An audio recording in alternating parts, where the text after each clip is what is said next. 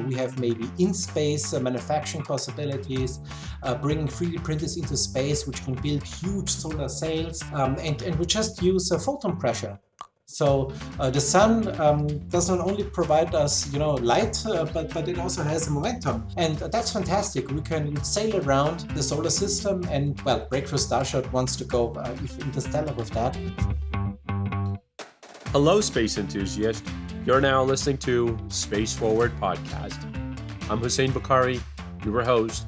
With me are Matthias Frenzel and Benjamin Shapiro. In this show, we ask space scientists and enthusiasts what is needed that humankind becomes a multiplanetary species within our lifetime. While we're asking the hard questions, we attempt to break down complex space ideas, the first principles, and deconstruct them into digestible chunks. Today, we'll take you on a deep dive into the physics of space travel. Are we merely grappling with a challenging engineering problem? Or will new breakthroughs and entirely new physics be required in order to utilize space to its fullest potential?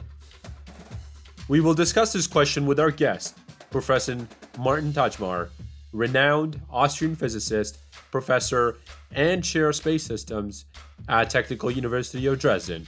And hooray! A fellow International Space University alumnus a member of the family. Martin has worked at NASA, ESA, in South Korea, and the Austrian Institute of Technology, performing research on electrical and miniaturized propulsion and on breakthrough propulsion physics. Professor Tajmar is the author of the book Advanced Space Propulsion Systems and has received critical acclaim from the scientific community for his research on electric propulsion. Hey, Martin, great to have you on the podcast. Martin, you know, one of the things that I'm hoping that we can dive into today, uh, and and the the the idea here for this episode is getting to the depth and the concept of physics of space travel. Uh, you're a physicist. Uh, your master's and your PhD theses both were on electrical space propulsion. You know, what brought you into into physics? Can you recall a particular time or moment? that represented a turning point? and uh, it was like I'm going into space and I want to research electrical propulsion for the rest of my life and become a physicist? Well, that's a fairly easy question because um, if you asked me as a five year old what I would like to become, my answer was I would like to become a physicist. Uh, people asked me if I know how to spell this actually, and uh, so it was very clear from the beginning that uh, physics uh, what it's going to be. And uh, when I watched uh, Star Trek on television, um, I knew that um, someone has to build the warp drive, so that's going to be me. Um, and um, yeah, so physics and space um, and this combination, um, that was very, very attractive for me. I, I, began this really very, very early on. And this was a big advantage for me that I had this clear path in front of me. So I, I knew exactly what to do. What I'm doing now at university is the same thing that I did as a child in my children room, in my laboratory. Just I'm now doing this in order of, well, many, many orders of magnitude better. But I'm doing the same kind of experiments that I was doing as a child. So I'm very, very fortunate. Yeah, very lucky. And um, yeah, I, I always knew that, that that it's going to be that. This kind of poses a very interesting question, and I've been always curious because I've listened to a few interviews that you've given. You know, what kind of gave you uh, the inspiration and the motivation to uh, entice you into the research that you're doing uh, right now in sp- space propulsion? You know, and, and what you're calling breakthrough physics and breakthrough research and breakthrough propulsion. You know, what has led you to that? Okay. Give our audience a little bit of a, of a background there. Sure. Um, well, I, I, I kind of uh, figured out that um, the most important thing on your spacecraft is propulsion, right? So um, if you look at Star Trek, I mean, it's great to beam some people, you know, to the surface and back, but I could do this also with a shuttle. Um, it, would be nice uh, to have, um, uh, you know, a food processor, whatever. But um, but I could also bring some frozen food with me on the trip or so. Um, but I cannot trade in, you know, the warp drive. I, I, I, need propulsion to do the the, the, the really fun part. Um, so so that's the number one item, and. Um, and and so space propulsion and you I, I i really have to dig deep into into space propulsion and um, yeah when i when i learned about uh, the the basics in propulsion and uh, uh, what what you could do with it and and, and i realized pretty quickly that um, whatever we do um, the best technology that's around can just bring me to the edge of our solar system and um, well, that's not very far because, of course, I would like to explore other worlds. Uh, uh, you know, maybe maybe find um, you know other people somewhere. Yeah, and uh, um, so so you need to get to the next stars somehow. Uh, so that's um, that's that's the biggest problem to solve, and, um, and it's really the biggest problem to solve because no one there is no no path that you can follow that will be successful in the end. So it's it's uh, it's one of the biggest um, mysteries and one of the biggest puzzles uh, to solve. And um, and I thought that that's great because um, you have to take on a very very challenging problem if you want to achieve something. Uh, maybe you don't achieve that, but uh, along your way, you must be very innovative and you get so many other things that you maybe didn't think about. So you need something very challenging to achieve something big, no matter if you achieve this goal or not. So I chose that path. Well, you know, it's it's uh, it's very admirable, especially um, I'm sure to our audience that you know you're taking this path of trying to figure out and trying to go to the next uh, trying to create the next revolution in this in this in this spectrum. But you know, one of the key things that I that that really got me was uh, you know you're also a international space university student and you went there. Um, you know what what what we're hoping to to to learn from you is you know not only that you were a student but you also lectured uh, are you still a faculty there how was your experience as a student uh, and becoming the uh, space, becoming part of the space mafia, as the as people like to call it now. All right. Well, I I can tell you that that um, when I was at ISU, this was my best time as a student. yes, so um, this was uh, this was the best time, and uh, not only that, you know, with the people interacting and all these um, you know things around uh, um, around ISU, but uh, uh, what I particularly enjoyed was that every day I learned something something else, you know, from space.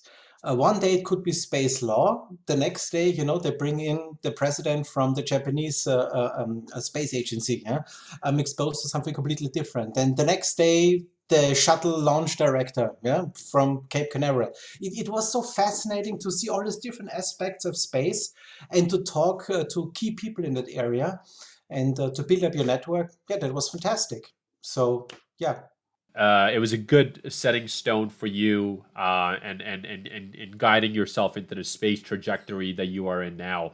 You know and coming back to that spectrum of space trajectory that you're leading on now or that you're moving forward on now you know one of the things that we're hoping to do on this episode with you is deconstruct the big ideas around um, to first principles. You know to to get our audience to actually understand what does it mean when you think about physics and when you think about space travel?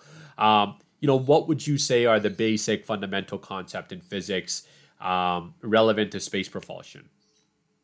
Okay the basic principle is actio uh, reactio um, so uh, that means i have to um, well I, I have to create some momentum and and, and I get a back reaction. So that's, that's the core principle on which all known propulsion systems uh, work, which means I need to have propellant and or energy to achieve propulsion.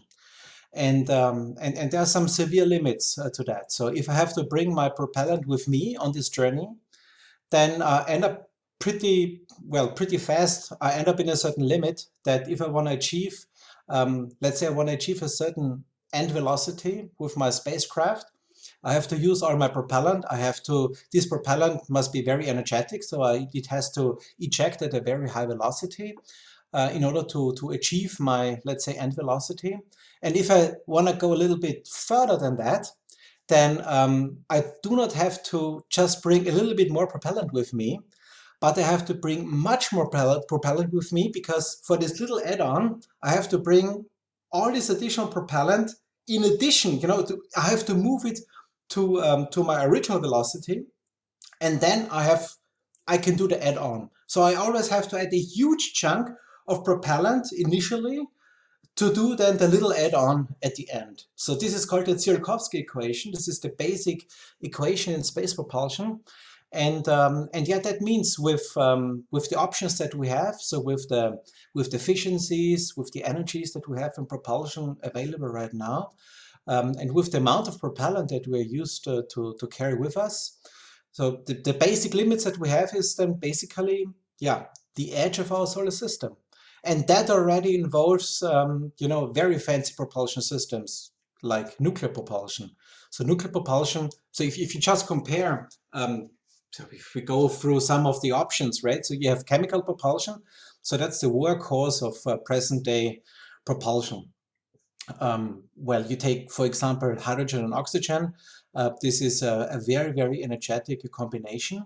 Um, um, you would like to arrive at an end product that is a gas. Yeah, so so that limits you in some in some possibilities. Um, and you would like to have something that is probably also not um, well, which is green and not toxic and so on.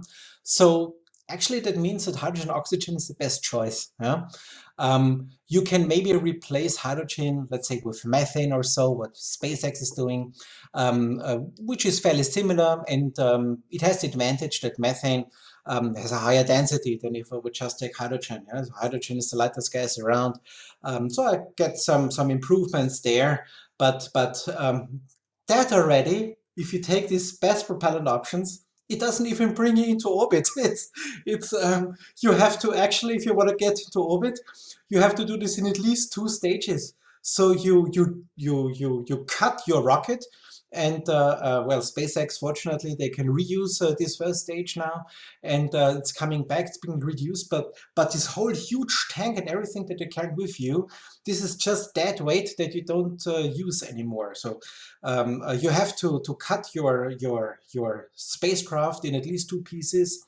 And um, let's say if you would cut your spacecraft into, or your rocket into an infinite number of pieces, that just would give you a factor of two in your improvement. Yeah. So factor, if you cut your rocket in half, this brings you about a factor of 1.4. Um, and that is enough to bring you just into orbit. Um, if, if, if, you slice it in, in a million pieces, you get a factor of two, which is, yeah, it's a limit. Yeah.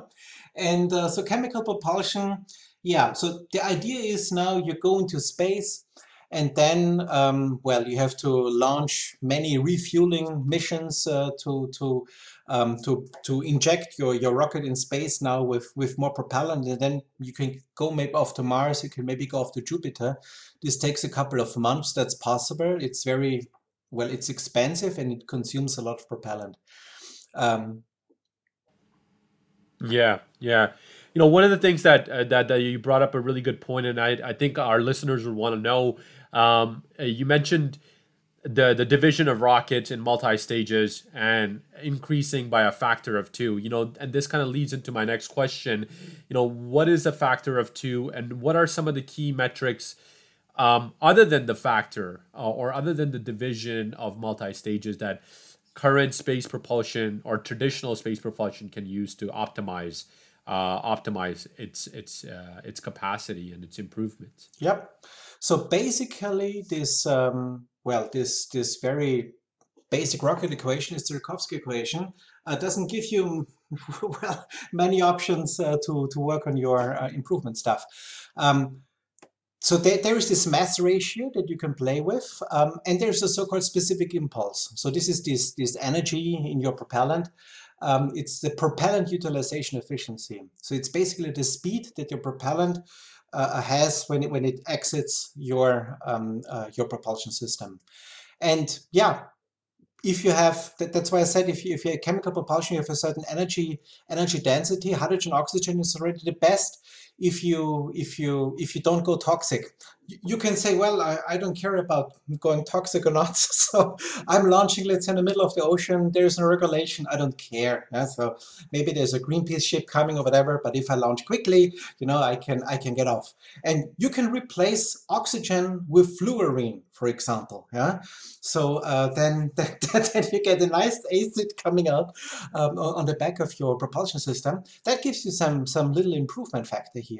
Um, but of course, this is uh, not very nice because your your launch uh, um, your launch town whatever will be destroyed by this acid. Yeah? so uh, that's uh, that's not not so good. Um, so there are a couple of let's say propellant options, some exotic propellant options that people are thinking of. Uh, for example, something like um, metallic hydrogen or so, something which is stored, you know, a very cold state under enormous pressures and whatever. Uh, maybe in the future, you know, can think about something like this. But very naturally, the next big step is not to use chemical explosives. Uh, we all know there's some much better explosive around, and, and that, that's a nuclear option. So if you go doesn't matter if you go nuclear fission or if you go nuclear fusion, um, then your energy density goes up by something like eight orders of magnitude. So this is not a factor of two, forget this. you just go, you know, many, many orders of magnitude above. And this is technology that is around since the 1960s. It, it's just a political thing. So if you have a requirement to use this kind of option, then then you know governments can take the card and, and just implement it. So that has been done. You can with nuclear propulsion, you could in principle you can launch with a spacecraft from the Earth, fly into space like an airplane, come back without cutting your your rocket into pieces. Um, and um, and you could go, you know, on a manned uh, mission to to um, to Mars in one two months, and in half a year you can go manned to Jupiter. So that's uh, that's a really nice option. And uh, I always uh, compare, you know, in, um, in in the old days, you know, let's say 200 years ago, people were going with a horse carriage, right? So when they were going, let's say, from Germany to Italy and back, it took them also something like two months or so, two, three months that's a time that with nuclear propulsion you could go to Mars. This is, a good option, right? It's like in the in the old times. But why does why why why why hasn't nuclear propulsion been an option since the 60s as is it's becoming more and more prevalent now? Well, I'm I'm very sure that in at least 10 years or so this nuclear propulsion option will be uh, will be available, yeah? Because um, the Chinese are going to do it for sure. and if they are doing it, the US will do it. and uh, Russia has it, you know, also in their pockets. They're just waiting, you know, to, to release this kind of technology. Um, of course, everything that deals with nuclear, you know, that um, that is um, you have to convince the public and whatever uh, to do that. Huh? And um, of course, you know, the plan also was, for example, to use this only when you're already in space. Yeah, so so you launch this and you activate it when you're in space. Uh, if you don't activate the reactor before and the rocket explodes, so what? Uh, you you would not even measure any kind of increased radioactivity. Yeah? Um, so so that's that's for example one uh, uh one option to do so. Um, yeah, again, this technology is, is around since decades, and it just waits to be used. It seems like it's it's it seems like it's been uh, it's been a very steady case of uh, of keeping the technology development slow but steady and waiting for the right time for it to come. But but you know one of the key things that we're trying to figure out through this episode and with you um, are are the the factors that space propulsion would hopefully uh, be overcoming. You know the limiting elements. Um, and and you know it specifically for literature it's defined as gravity inertia um, that come in that in that domain of limiting elements that you know how would you how would you put that? How would you put that you know uh, are these the only two main elements that are that are limiting us to improve and enhance on space propulsion physics itself? Ah, well um, again as I said, there is no no method that we know of uh, um, that that works for sure. Yeah, um, I can give a couple of ideas how you would hypothetically uh, uh, do it. Absolutely. And um, and we can we can go through that. Yeah, absolutely. so, Hypothetical is okay. where everything starts, right? Okay, great. so, so uh, the magic thing, okay, if you discover this is minus one kilogram. If you discover minus one kilogram, we are done. it's very easy, yeah. So you can you can just put this forth. You can go and find minus one kilogram, and and and we're done. We can go to the stars. Um, why is that so? So, so the key thing here is is mass, yeah, and especially let's say inertial mass, yeah? because inertial mass it's it's linked to the force, to, to everything mechanical that we do, and and if we have a rocket flying, whatever, that's all mechanics, okay? So it's it's all it all relies on on let's say good old Newton's mechanics. Force is mass, inertial mass times acceleration. Yeah? And so if you want to change this somehow, you have to work on the mass, on the inertial mass. Yeah? And um, just two examples of how this could work. Um, option one, you maybe achieve to change your inertial mass by a little bit, yeah, very small amount. Um, yeah, for example, let's let's um, let's just explore this a little bit. E is mc square. Everyone knows energy is mass times speed of light to the square. So which means, let's say I have a capacitor, and I charge this capacitor. Then this capacitor will increase uh, in its mass huh? because I increase the energy and whatever. Yeah? Um, by the way, in this example, the power supply must be external. it's not going to be in the spacecraft because then it will just shift energy from one side to the other side. But in just our example, I charge up a capacitor from the outside and so it, it, it increases in mass. And uh, when I discharge it, again, going to the outside, then on my spacecraft, um, um, then the mass would decrease. So if I find a method to somehow do this exchange with my environment to, you know, a little bit of mass goes to the outside and then when I need it again, I will bring it back. That, that would be something because then I could do the following. Let's say my mass is a little bit bigger and I push it and then I wait until the mass is a little bit lighter again and then I pull it again and the push and pull when the mass is high and low and so and that means I can whoop, whoop, whoop, I could move in space-time with that without expelling propellant, yeah, by giving something to the environment and um, taking it back. Yeah, so that's that's that's for example method number one. The really cool method is um, method number two. In method number two, I, I say that um, hey, uh, let's say I achieve to go even negative in mass. Yeah? So now I'm not changing mass a little bit, I'm going negative. Yeah? If I do that, then if I have positive and, and negative mass uh, next to each other, negative mass is actually something totally magic. Yeah? So you, it's a magic trick, okay? If you have normal mass on your table and you push it, this mass is going to accelerate in the same direction as I push it. F is m times a. Now I do the magic trick. That stuff becomes negative, which means I try to push it and it's actually coming to me okay? It's totally weird. And you can say, hey, uh, has this ever been observed in the lab? the good news is yes, it has. so, so um, uh, our technology becomes better and better, and we can we can actually create our own uh, uh little universe uh, in our laboratories. And uh, you can actually um, um, bring matter into the state of that it behaves like if it would have negative inertia. Yeah? Um, there is uh, some, some, some great papers out there. You know, one of the most famous physicists in, in Austria is Professor Zeilinger. Yeah?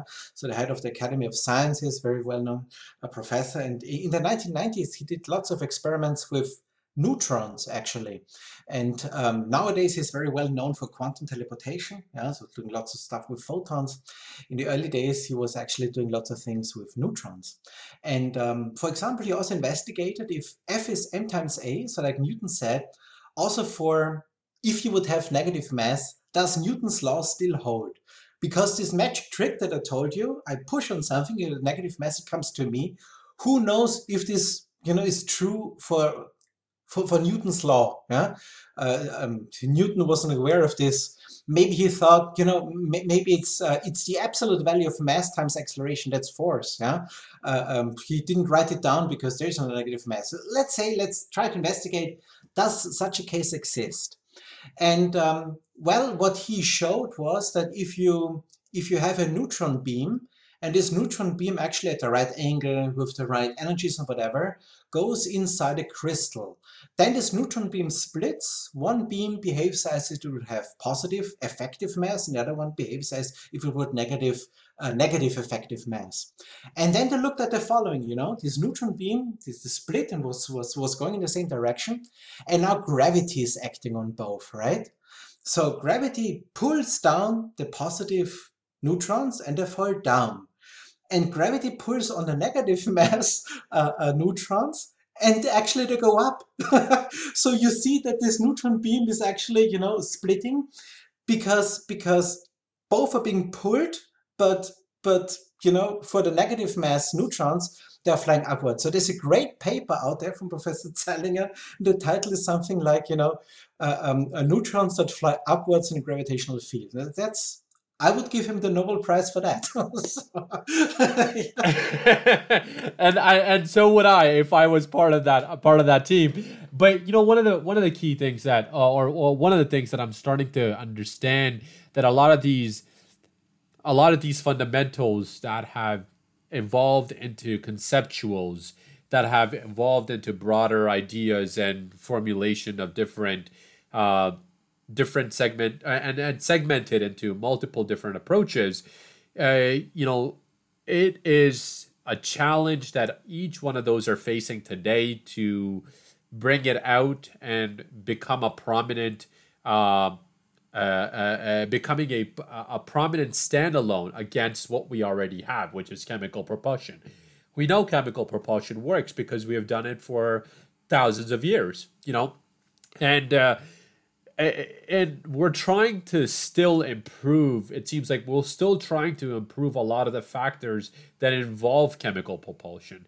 And this has evolved that original Tsiolkovsky equation into a much harder problem. But you know in order for us to us to as a human species and as people who are continuously solving challenges to get to the earth orbit and to get there faster but not just that, but to get to interstellar, you know, what is the hardest problem that you think that we have to solve in this in this in this realm? Well, again, it's a two different things. So to get into orbit, um, it's just um, just time and money. So SpaceX SpaceX is solving this for us. That's great. so this is actually um, you know uh, something that maybe appears an opportunity appears you know once uh, in a century or whatever that the richest man in the world uh, decides to put his money on solving space travel. That's fantastic. Yeah, so so it, it's just uh, time, time and money, and with some good engineering. So the way how, how they do it, um, they they improve the rocket engines. Uh, um, I mean, they, they have right now a combustion efficiency of something like 99%. Well, there's room for improvement, but the gain, the gain is going to be really small. okay, so I think chemical propulsion is already it's there yeah? So they are of course they're trying now to uh, improve the, uh, the thrust over weight ratio so they're trying to make it more lightweight. They increase the pressure so they have more thrust and whatever yeah? But from the energy that they put in to the energy that's coming out there's not much more to be improved. Yeah, uh, so you can just become cheaper. Uh, um, um, you can bring a little bit more mass uh, uh into orbit if if your whole rocket becomes lighter. Um, um these kind of things, but if once this is going into kind of uh, you know mass manufacturing, so if if they really make something like a thousand starships, uh, what they what what they plan to do so, then that's solved. Yeah, it's uh, um, you, you can hardly uh, to uh, to do better than that. Yeah, so the Chinese um, are doing it right now. Yeah, so um, let's say if in Europe, I'm, I'm, not so sure or convinced if uh, if uh, um, this is also going uh, uh to uh, to be followed. But uh, um, yeah, I mean, then then you have, I mean. Probably also Jeff Bezos with, with Blue Origin will will get it, will get in there. It's great competition is is is, is always good, but the access to space. I mean, just look how how the numbers were falling down. When I was going to ISU, so you know we were counting with twenty to twenty five thousand dollars per kilogram that you put into orbit. Now with Falcon Heavy, whatever, you know, if, if you're lucky, you, you pay two thousand two thousand dollars per kilogram. And if uh, they they do this well with Starship, well, it's a hundred dollars per kilogram. Um, this this is like what I pay with UPS if, if I want to have a package, you know, going from Germany to, to, to the UK or whatever, uh, um, you know, and and, and uh, put put some some insurance on top of it. So same price. So so so that has been sold. A couple of years, access to space is um, is affordable enough to to just take it for granted. This is just a, a way of transportation that everyone is free to use. Yeah, yeah, you brought you up you brought up an excellent point, and I wanna I wanna I wanna poke on that a little bit. That you know, do, would you agree that in in the basis of where we are with SpaceX, Blue Origin, um, relativity space, uh, uh, ways of manufacturing in the launch industry, um, to improve from Earth to orbit, it's become an engineering problem. Yeah, for sure. There's there there, there is no there's no physics, uh, um, you know, factor that uh, that stops you uh, from doing so. Um, yeah, it's and and Elon, you know, I, I want to talk about that a little bit because it seems like he's become a uh, a very good prominent figure not only in the space industry but also. Uh, you know, he revolutionized uh, the automotive industry from Tesla and with Tesla. Um, and he's betting on making the space industry a primary and is he going in the right direction?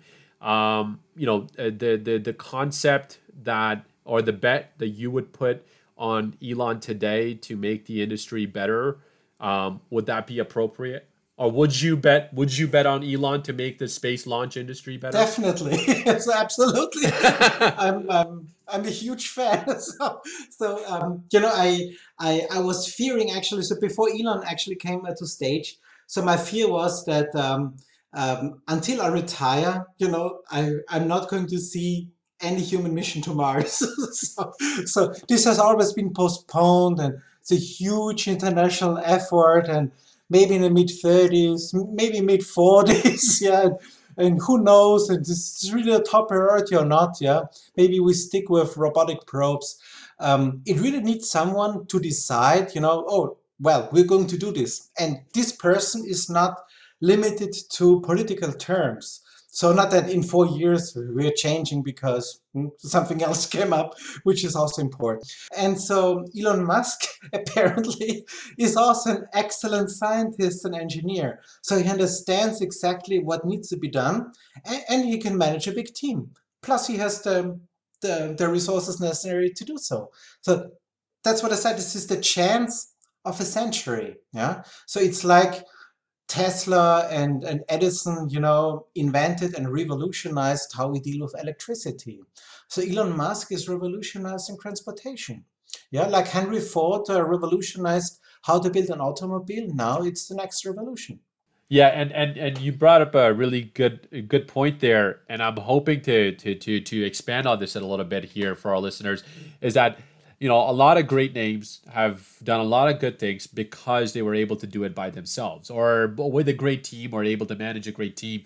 Um, but with Elon, you know, it's very, very interesting that uh, he did something on the basis of other principles and he was able to improve on that by creating multiple roads of efficiency. Um, you know, but do you think that he'll be able to figure out a way to do the next big thing after the rocket? And what do you think that next big thing after the rocket could be? Um, well, I think uh, he will be very, very happy if uh, if uh, if he gets uh, a Starship uh, really up and running. And and for him, the next big thing is uh, to build a city on Mars. Um, that's that's a huge challenge. It's not. Oh well, we cannot go to Mars. That's great. there are many things that need to be done. We have to produce propellant there on site. This this city must be self-sustained. Yeah, you have to produce food. Uh, uh, you you have to do this. Uh, well, you have to cope with radiation damages and whatever for people. Um, there, there are many things that need to be done, especially on engineering side, uh, to have a self-sustaining city on Mars. So transportation is the first step, but there are many steps to follow. So I guess he will uh, he will go towards that. So the technology is necessary to have something completely self-sustained. And um, actually, you can you can use that type of technologies then to build a generation starship, you know, to, to go somewhere else. And and that brings up a really good point also because you know I'm very curious to learn and and hear about what your thoughts are on you know where a, Starship and the next versions of Starship per se, and what kind of innovations will they involve and what kind of new principles evolved from fundamentals they will involve. And brings up a good point which you're really uh, interested in and I've, I've I've I've read some things about this idea of breakthrough physics which goes beyond um, goes beyond the Earth's orbit. And for us to be able to travel as a species to other planetary bodies. What are your thoughts there? You know, what would be best for us to do from Earth orbit to the moon and to Mars and to further on interstellar? Okay, again, um, those are the two things. So um, we can, with Starship, you know, we can go to the moon in three days. And um, if the ticket is, um, you know, the price of a business class ticket from Europe to the US, then that's fine with me. You don't need breakthrough propulsion to do that. That's great. Yeah. So so Moon, Mars, and maybe again half a year to Jupiter. We will do that. Yeah. Fortunately, with Elon Musk and SpaceX and whatever, we will do this. It's just a matter of of time and, and not well. In the next decade, we will have this Mars thing going maybe uh, we will start in already maybe exploring maybe towards Jupiter, whatever, because uh, um, uh, the moons there are really of, uh, of uh, well, they're, they're, very interesting. there could be life there. It, it, mustn't only be Mars.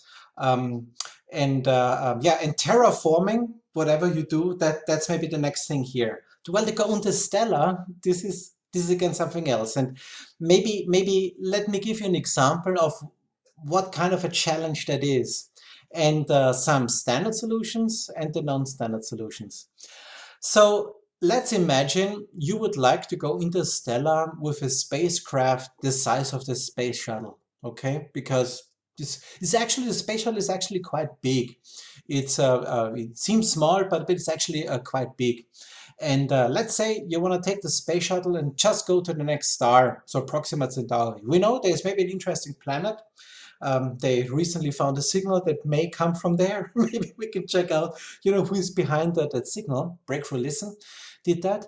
And um, uh, so I just want to go there, let's say in 40 years, because uh, 40 years, the time span, uh, I, could still be alive, maybe to see, you know, what's going on. And the space shuttle is big enough that I can uh, take some canned food with me for 40 years plus some some spare oxygen uh, to still be alive and a couple of books and whatever uh, uh, uh, to make that trip. Um, all right, so space shuttle would work for such a 40 year long trip. Um, um, the thing is, what kind of propulsion system could bring me there? Well, let's take the best propulsion system that is around that I can take off the shelf. And the best propulsion system there is is a nuclear bomb. okay, so this is the best. So uh, this is EMC square. Can it do better than that? Direct conversion of uh, mass into energy is the best. And I just take a bomb, uh, I put it behind my spacecraft, I push the button, it ignites a huge explosion, uh, much better than, than everything uh, they're doing with chemical propulsion, and off I go, okay? I can design my spacecraft in such a way that um, this um, push and absorber plate yeah, is, uh, is, is, is good enough that it withstands a couple of thousand nuclear blasts. So that can bring me to, to a really significant uh, type of speed. So that's the best thing you can imagine. That has been done. Yeah, so I mean the concept was developed called Project Orion, 1950s and 60s, and uh, but but when they saw that the Saturn V rocket was doing fine, well, this project was stopped. But this is something that you know, nuclear bombs, this is actually a mass product that that you can take from these intercontinental missiles and you can do some much better use with that. Just drop it behind your spacecraft and off you go. It's the best that we just came up with. And the thing is, now I take nuclear pulse propulsion, so nuclear bomb, the best there is, the space shuttle, in 40 years, do you know the mass of nuclear bombs that you have to carry with you to do that job? It's the mass of the sun. Okay? and that's just to the next star. So that means forget it. Okay, so it's it's not going it's not going to happen. Not with that. That's not going to happen. so so there yeah. are now two options. Option correct, A. Correct. Okay, it's not possible. Um, so uh, um, it's not what's not possible. It's not possible in 40 years. It's maybe possible in 10,000 years. Okay, then uh, uh, then I, I need a generation a starship. You know, uh, um, you know some huge um, that, that has all the infrastructure for a whole civilization, you know, to, to, to live. But 10,000 years, it's, it's, it's a long time. It's from the Stone Age, you know, up to, to modern times. And, and all of that in a confined space, totally crazy. Yeah. So, uh, I, that, that, so that's, that's one option that maybe, maybe you can do that. Um, um, but very unlikely. And uh, I think there's a much better uh, uh, option B actually, and maybe this was our fate, as I think for, for, for humans.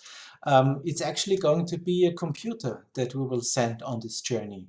Uh, um, you know, the computer maybe it's not as bored as we are, you know, for 10,000 years to, you know, think uh, what what we can do.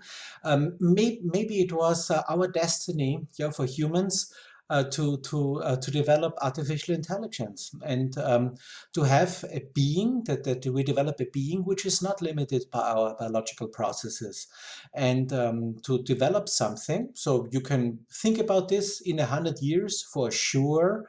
We have uh, something. I mean, they, they predict that by uh, 2040 or whatever. Um, so artificial intelligence will bypass human intelligence. Well, you add an, another few decades and you have something very solid and robust.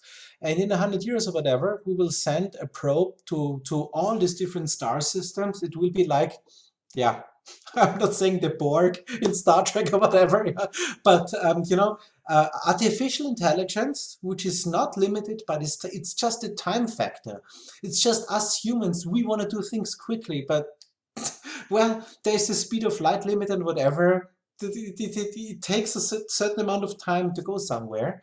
And um, if it's just us which has the problems, then, well, it's the artificial intelligence that can do it and, uh, and they can explore uh, the universe. So, so that would be uh, option B. So either you have a generation starship uh, or uh, you um, or you do the artificial intelligence option, unless unless you circumvent this um, this problem of uh, how we do propulsion nowadays with F is m times a. And um, as I told you, didn't finish that. If you have negative mass, yeah, um, there's a huge trick that you can do. So imagine that you have now positive and negative mass just next to each other. And let's say one is positively and the other one is negatively charged. So they attract each other. They attract each other and uh, the, the positive mass, you know, is being attracted to the negative one, the negative attracted to the positive one. And the thing is that this negative mass means that this attraction direction for the negative mass flips. And instead of moving towards the positive mass, it's actually now going away. So this two mass system, this inertial dipole, positive negative mass, will start to self-accelerate. Okay, so you don't do anything, you don't inject energy or mass, and this dipole is starting to self-accelerate. Yeah, you, you, you, we can, it's an academic exercise to think if it will reach a speed of light, if it will even go beyond the speed of light. Yeah, this is something that we have to prove, like Chuck Yeager did with breaking the, the sound barrier. I would be happy already with going with the speed of light. That's okay for me. And um, so you just have to build something that has minus whatever kilogram. And the thing is that what Professor Zeilinger did with his crystal and the neutrons, the neutrons only get into this state inside this crystal. So that's the problem. We need negative mass here on the outside. It could be that there are negative mass particles in the universe. It's not forbidden it, it can just be that we just haven't found it. We have to keep digging or look with space probes. Maybe it's related to dark energy, whatever. No one knows, yeah? So it can be that there is this kind of discovery being made, hey, we just found particles that behave this, this has this weird behavior. I push on it and it comes to me. If you found that, job done. You develop a space drive. so, so then space is moving. You, you don't need to, to inject propellant or, or do something with this. Yeah.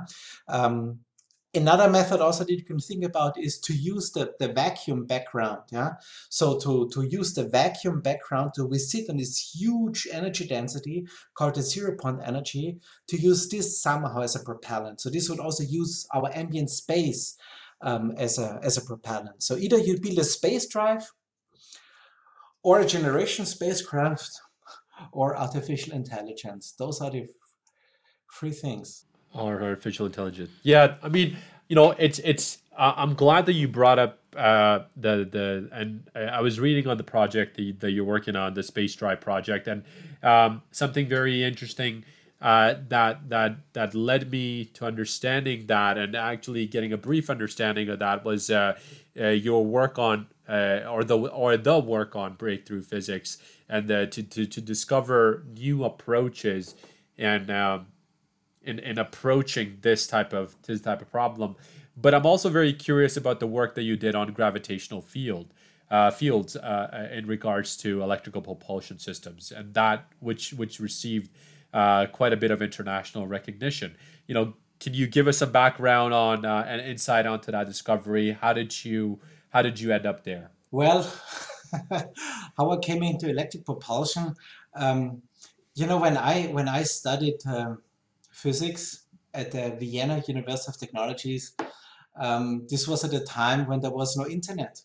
so my my children they cannot believe how it's possible to live in a world without internet. And um, so there actually it was a booklet with all the lectures in there, and you you could uh, go through the books. Uh, uh, through the book and for all the lectures and, and to see you know what's being offered and, and what you can do and um, so I was very interested, of course, in space propulsion. I was um, I was uh, very keen on on physics, and uh, um, yeah, I had my little lab in my in my in my in my children room, and I was building huge high voltage power supplies and this kind of stuff because I thought that's well, I'm going to need that. And so when I was browsing this book, I saw one lecture called um, uh, Electric Space Propulsion. uh, I said, aha, that sounds more or less exactly like what I would like to do. And um, I was in the second semester, so very early on. This was already this was a course for graduate students. I immediately registered. I said, well, I uh, it's exactly my topic, and um, that's when I was first exposed to to uh, what you know what's uh, what's being done in, in so-called electric propulsion. So in electric propulsion, it's not like uh, well in chemical propulsion you combine two propellants uh, to create a hot gas, which is doing propulsion, in electric propulsion. You're actually um, using electric and or magnetic fields to create acceleration. And uh, um, so if your propellant is charged, uh, so you have ions, you know, plasma, you can accelerate that with electric and magnetic fields to much higher speeds compared to chemical propulsion. And that means that your propellant efficiency is much higher. You need much less propellant to do the same job. So that's very interesting. Um, the downside here is that you have to bring your own electric energy with you. And uh, so you're limited, let's say, by the power that you get from solar rays that improved over time significantly. So when I looked into this in the you know early 1990s, uh, this was still called oh advanced propulsion and that's going to come or whatever. Now electric propulsion is a mainstream technology. You have um, kilowatts, tens of kilowatts available in spacecraft. There's lots of power available to electric propulsion. Um, and that's the so-called number one choice for in-space propulsion. So once your satellite is in orbit, you use electric thrusters uh, to keep there, uh, change your orbit, change orientation, whatever.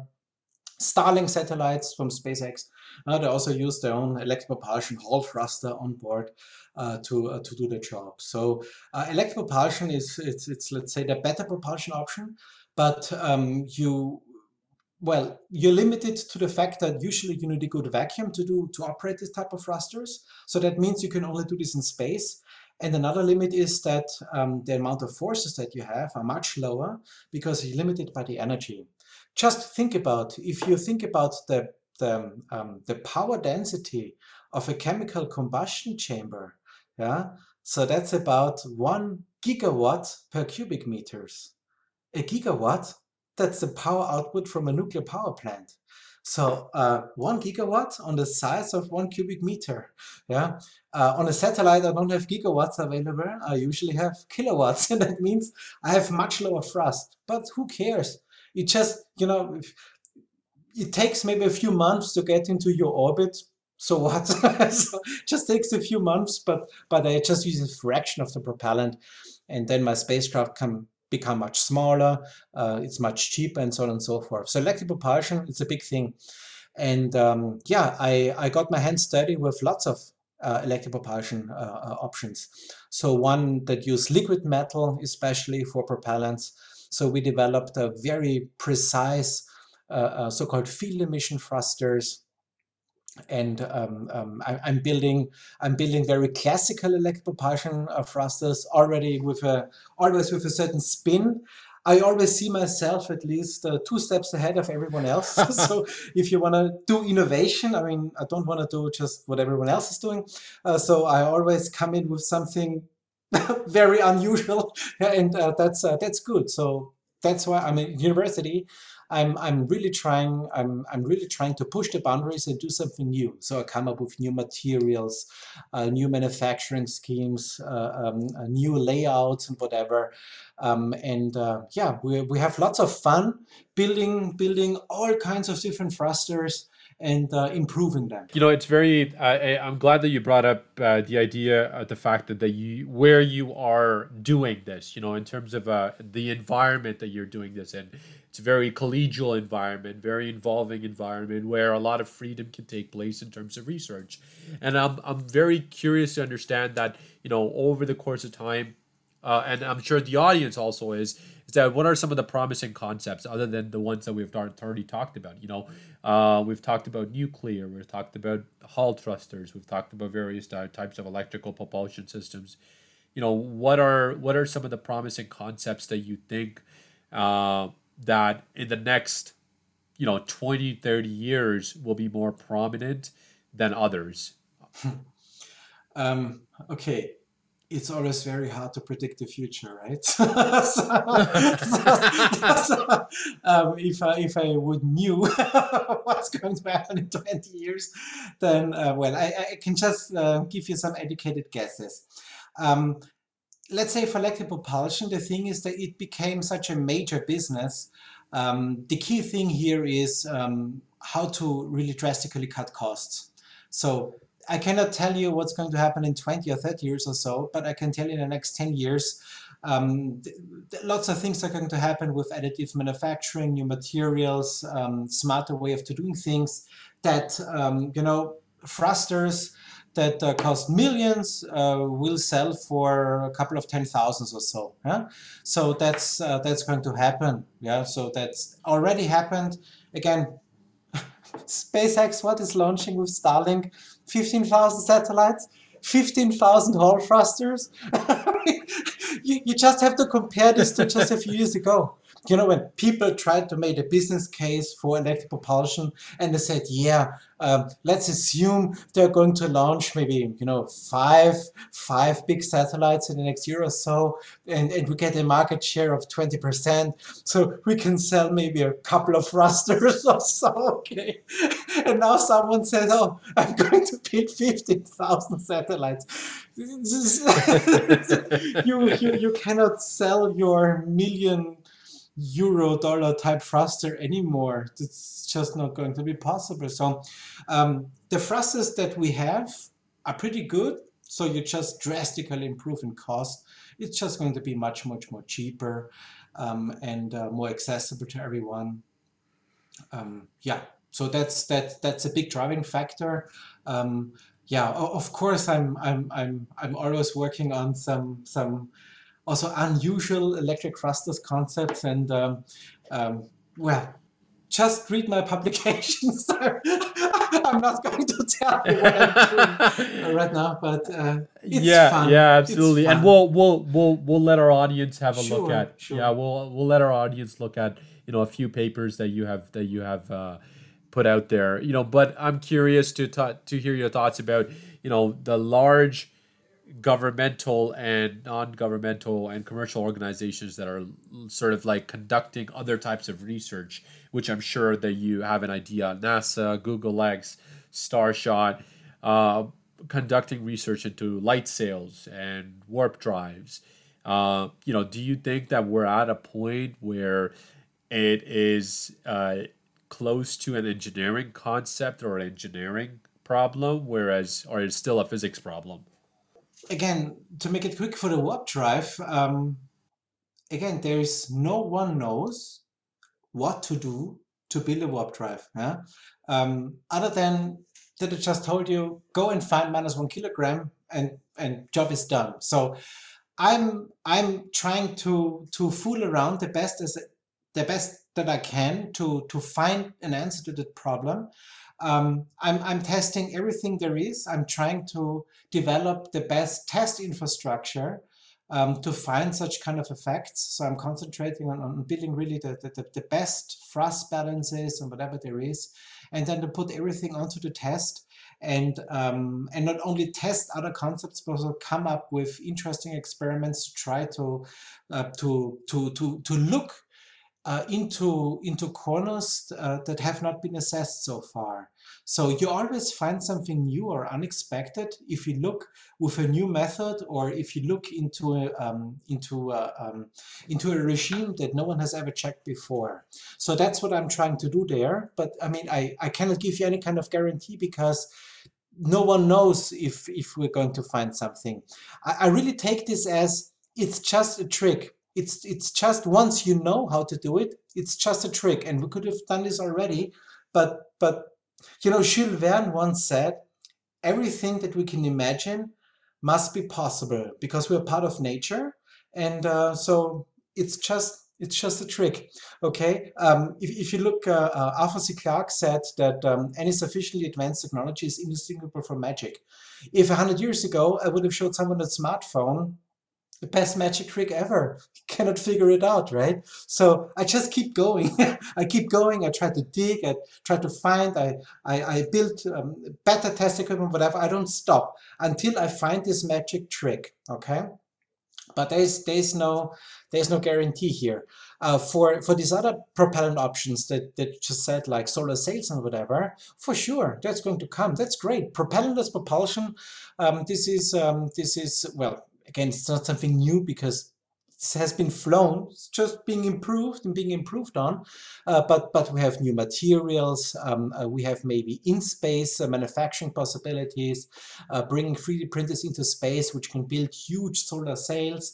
Um, and and we just use a photon pressure. So uh, the sun um, does not only provide us you know light, uh, but but it also has a momentum associated with it, and that's fantastic. We can we can sail around. Uh, uh, the solar system. And um, well, Breakthrough Starshot wants to go uh, interstellar with that, but there are a couple of there are a couple of challenging technologies that need to be solved uh, um, to do so, uh, which is of course also it's great. They, they also keep going and uh, and and who knows where they will end up with, but it's great that you start up with something. If you if you don't start, then then you will never achieve anything. So if I say, oh, the warp drive, forget it. Yeah, show me one concept in physics that tells me that it's going to work. I can't. So, you know, shall, that that that means I shall not give it a try.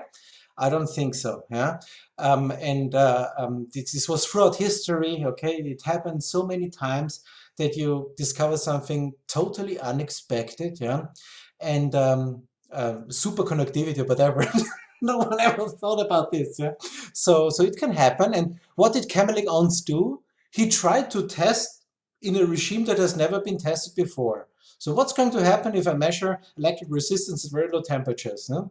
Well, he found out that at a certain critical temperature, he, disappears. So, so I'm also trying to look into regimes no one has looked before, or with a resolution, with a precision no one has done before. I'm, I'm trying to do that, yeah? and uh, I'm trying to yeah find something unexpected. And this is and and and this brings up a, an interesting point that uh, i'm sure that you have some thoughts on. You know the the lack of applied research power or abilities um, of the past you know the freedom of research uh, connected to uh, you know doing cutting edge type of research and the, the continuity of that you know, uh, there are a lot of organizations, um, DLR, Flatiron Institute, Simons Foundations, that are making tremendous progress and pretty steady as they're doing it. Do you think that in terms of the power and the capacity that we can apply to research and development is decreased over time, or and can we do more in terms of continuing to uh, you know provide the researchers uh, for for for for the future more resources? Well um, of course it's very essential uh, to have a very good research environment. So again i'm, I'm very very fortunate um, that i was always um, you know working in in, in um, yeah, very good organizations that uh, that provide this type of freedom, and especially if you want to do something, um, you know, that that goes far into the future, well, the best environment there is is university. So this is, uh, you know, we, we think about the future. We're trying to be extremely innovative. So that's the right place uh, to do this kind of um, of uh, of, uh, of research. Uh, and um, you know, also at, DLR, whatever they, they told me, you know, the worst thing that can happen is that uh, that we learn something from it. so, so, it's it's it's the perfect education project, I can tell you. So my students, if we find a warp drive or not, yeah, but whatever we do to to to to solve very challenging measurement problems, yeah, or look into things no one has ever looked before. They, they, they, they have a fantastic education, yeah. So this is much better than to repeat when everyone else is doing it. so this is this is a great uh, thing. And of course, we can always do more. And um, something that I encountered, uh, which is um, which is um, something very important, is to drastically drastically reduce bureaucracy. Because also many people ask me, how come SpaceX can, you know, launch uh, people into space and NASA can't do it? I said, well, I think I know exactly why. Um, when I was a PhD student, I was very fortunate to spend a few months at NASA JPL. And uh, it was really a fantastic time. And uh, I remember, so I, I got a I got a desk, and um, I wanted to just get some ballpoint pens and whatever. And I went to the secretary and said, "Well, I, I would need a couple of ballpoint pens." And she asked me, "You know, what's your charging number for that?" Said for a few more podcasts. Oh my God. We will never ever go back to the moon. So I, I knew it. It's going to be impossible. Okay, we cannot do it. Someone at Boeing told me, if you're going to order as a private individual, if you're going to to order the space station, it's going to be for a one twentieth of the cost than if NASA and all those international partners are going to order it. So it's absolutely ridiculous. Are you kidding me? Yeah. So that has to stop immediately. so, can you imagine? You know, you cut loose the amount of money and uh, the amount of time that researchers have now to put into you know being productive instead of doing meetings and filling out these forms in bureaucracy. This is ridiculous. so that's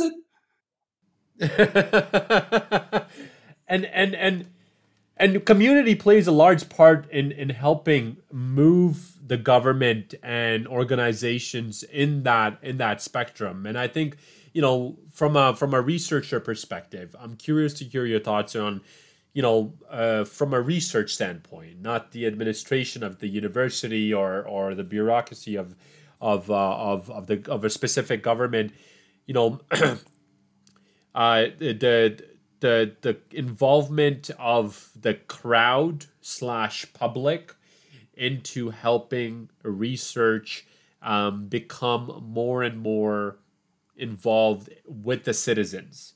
Uh, and how can we do that? You know, the idea that current uh, researchers are often have a micro community of PhD students, master students who are conducting these specific type of researchers research.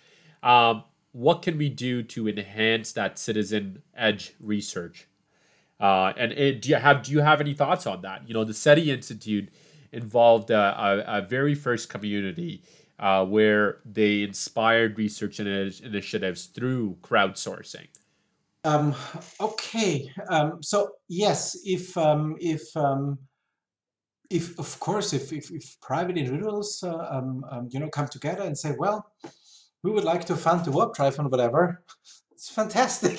so, so I just I can open uh, you know um, an account uh, where I can accept this kind of donations. So if, if, if that's if that's possible, of course that's uh, that's fantastic. Yeah, if um, if um, if private people um, are, are, are deciding that this is important um, and, and and things can move in, in, in into this direction.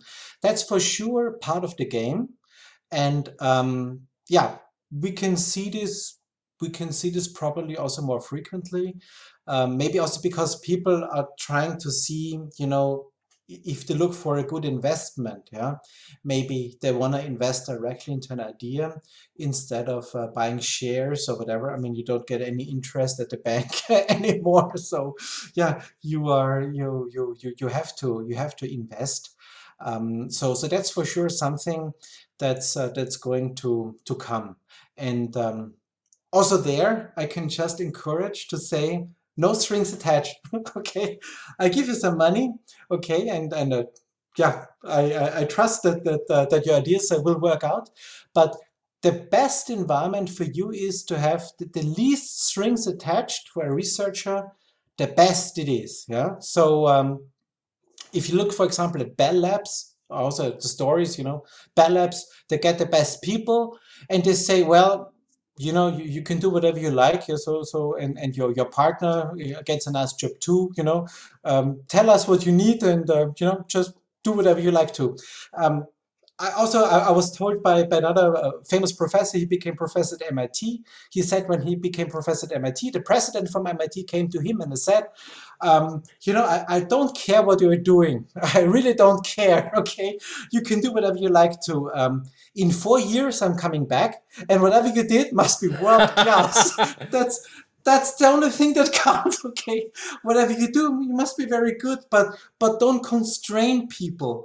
Also for example when i'm trying to hire faculty or something like this so right now it's being done in a very narrow thing.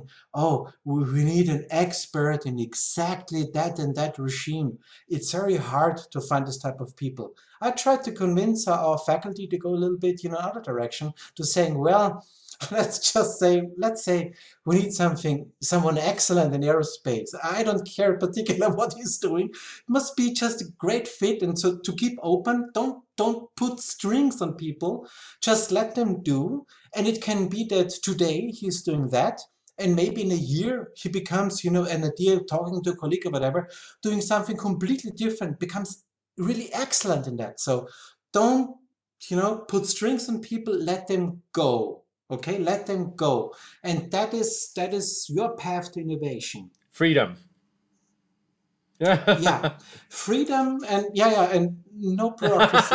Okay, freedom so and no bureaucracy. Yeah, excellent. Yeah yeah this is that's that's uh, that's a sweet spot. I know I'm very cognizant of time, and I I have a few questions for you about economics of space, and we have dived into it a little bit. Um, but I'd like to get your thoughts on it before we wrap up our our, our episode here with you.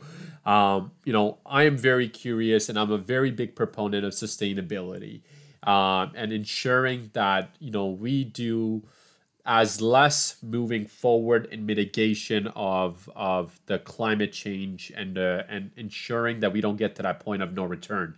Um, you know, how can we make sure that we do that uh, to the launch market and uh, into the orbit? To have a fully reusable spacecraft is your first step, I think.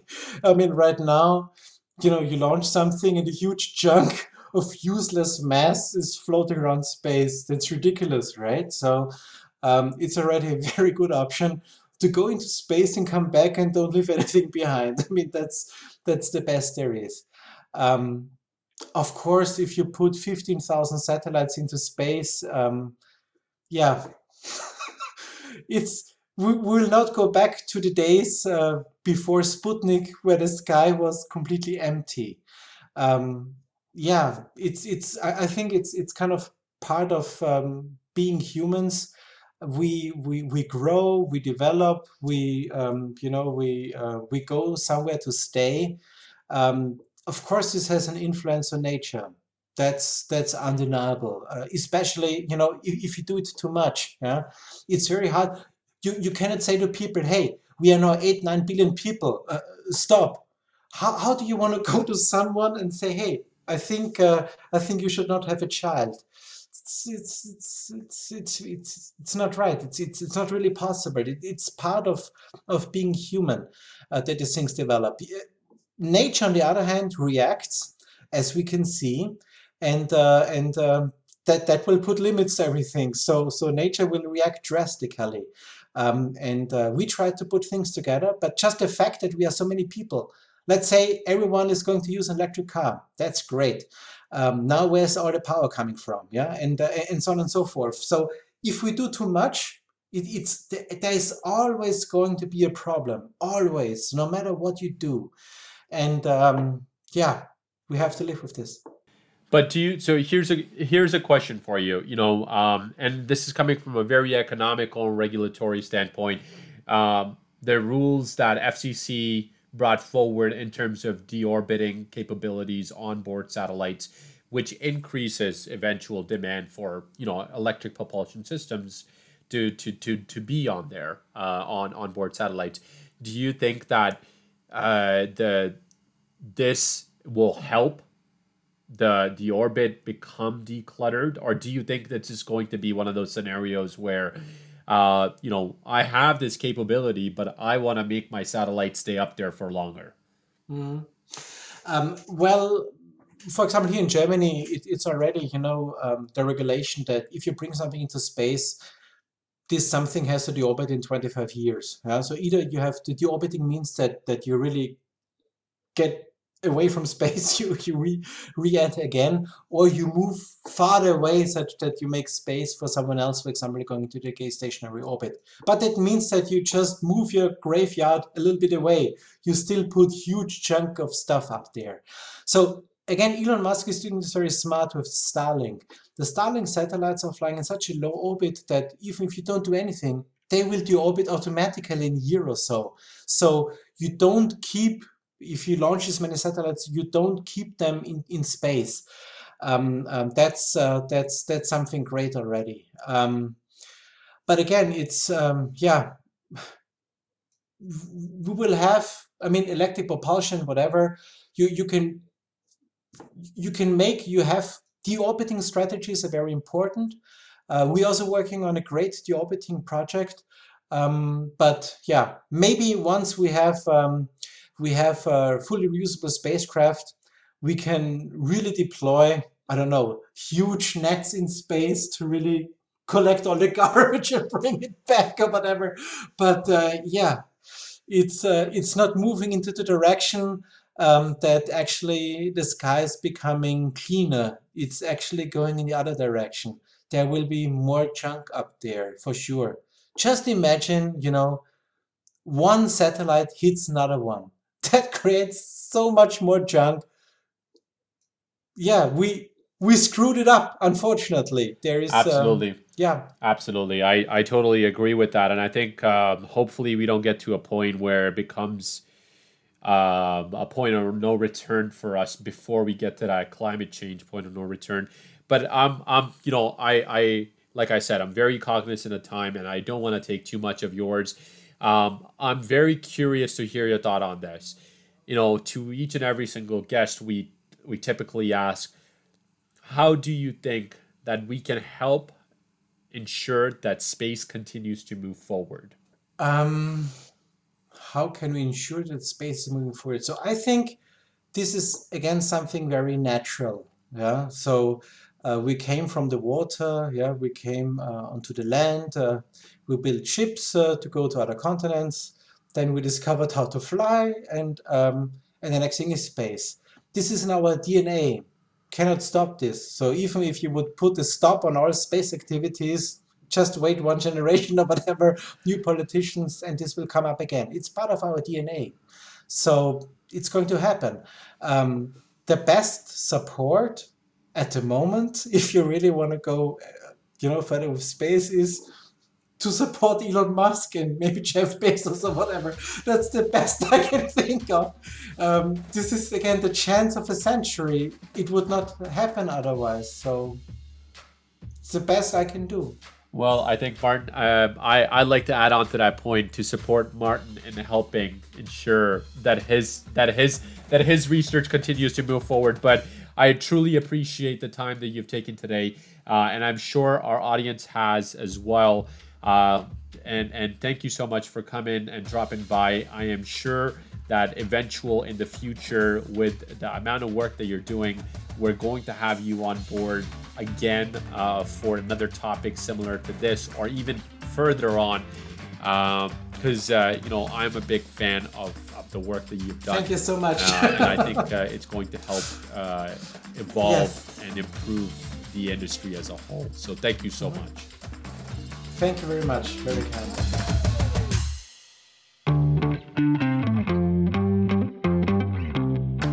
Well, folks, thank you for joining us on another episode of Space Forward. Stay tuned for more deep dives and explorations, journeys we have in store for you. Follow us on Spotify, subscribe on Apple Podcasts, or YouTube. See you next time.